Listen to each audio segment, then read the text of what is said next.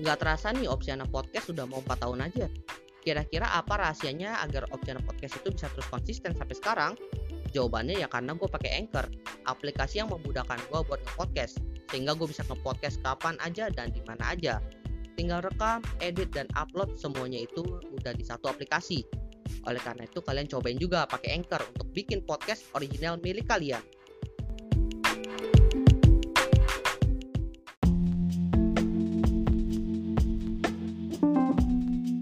Weekly Opsia minggu keempat November dua ribu dua puluh dua.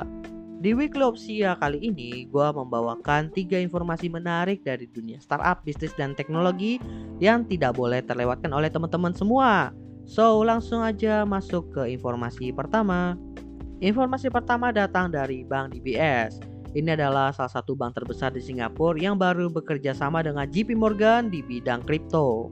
Jadi Bank D B S ini baru saja menekan trade financing deal dengan Onyx, sebuah trading network berbasis blockchain yang diciptakan oleh J P Morgan.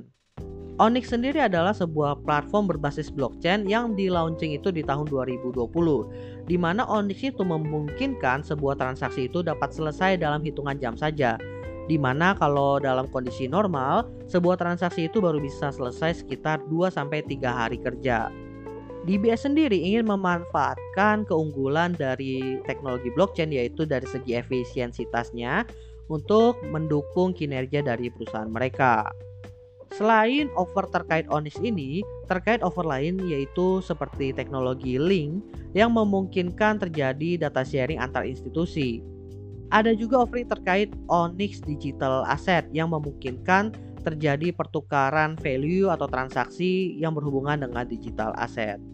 Langsung masuk ke informasi kedua, yaitu East Venture baru saja melaunching sebuah program untuk para korban terdampak P H K, dan program itu adalah program pendanaan bisnis. Ini bukan program pertama ya, tapi program keempat dan merupakan lanjutan dari program Indonesia Pasti Bisa. Dan untuk program keempat ini memang ditargetkan untuk orang-orang yang terdampak oleh P H K kemarin. Di dalam program ini ya, para peserta itu mendapatkan kesempatan untuk melakukan ideasi, kemudian mendapatkan coaching juga dari para expert dan kesempatan terhubung dengan para investor.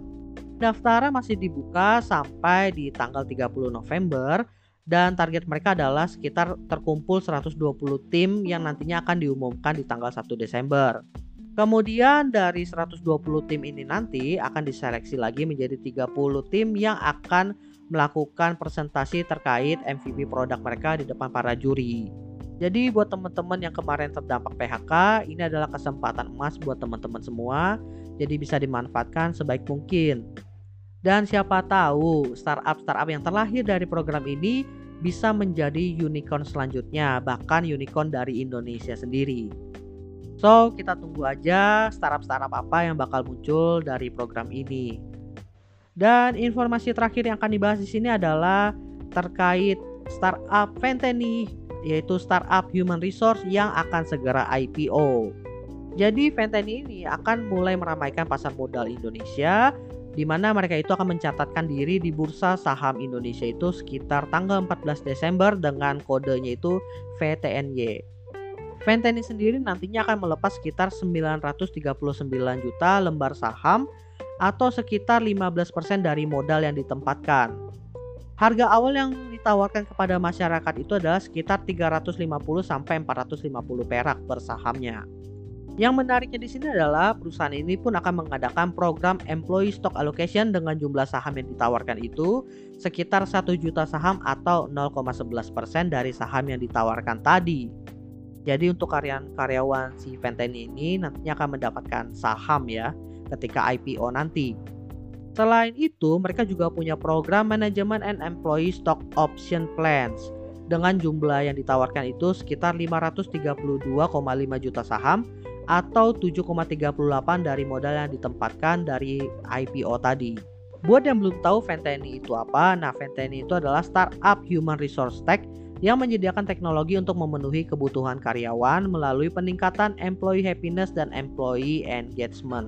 Venteny itu sendiri pertama kali didirikan atau diperkenalkan itu di Filipina tahun dua ribu lima belas dan layanannya itu baru resmi beroperasi di Indonesia itu di tahun dua ribu sembilan belas dan juga membangun kantor pusatnya di sini.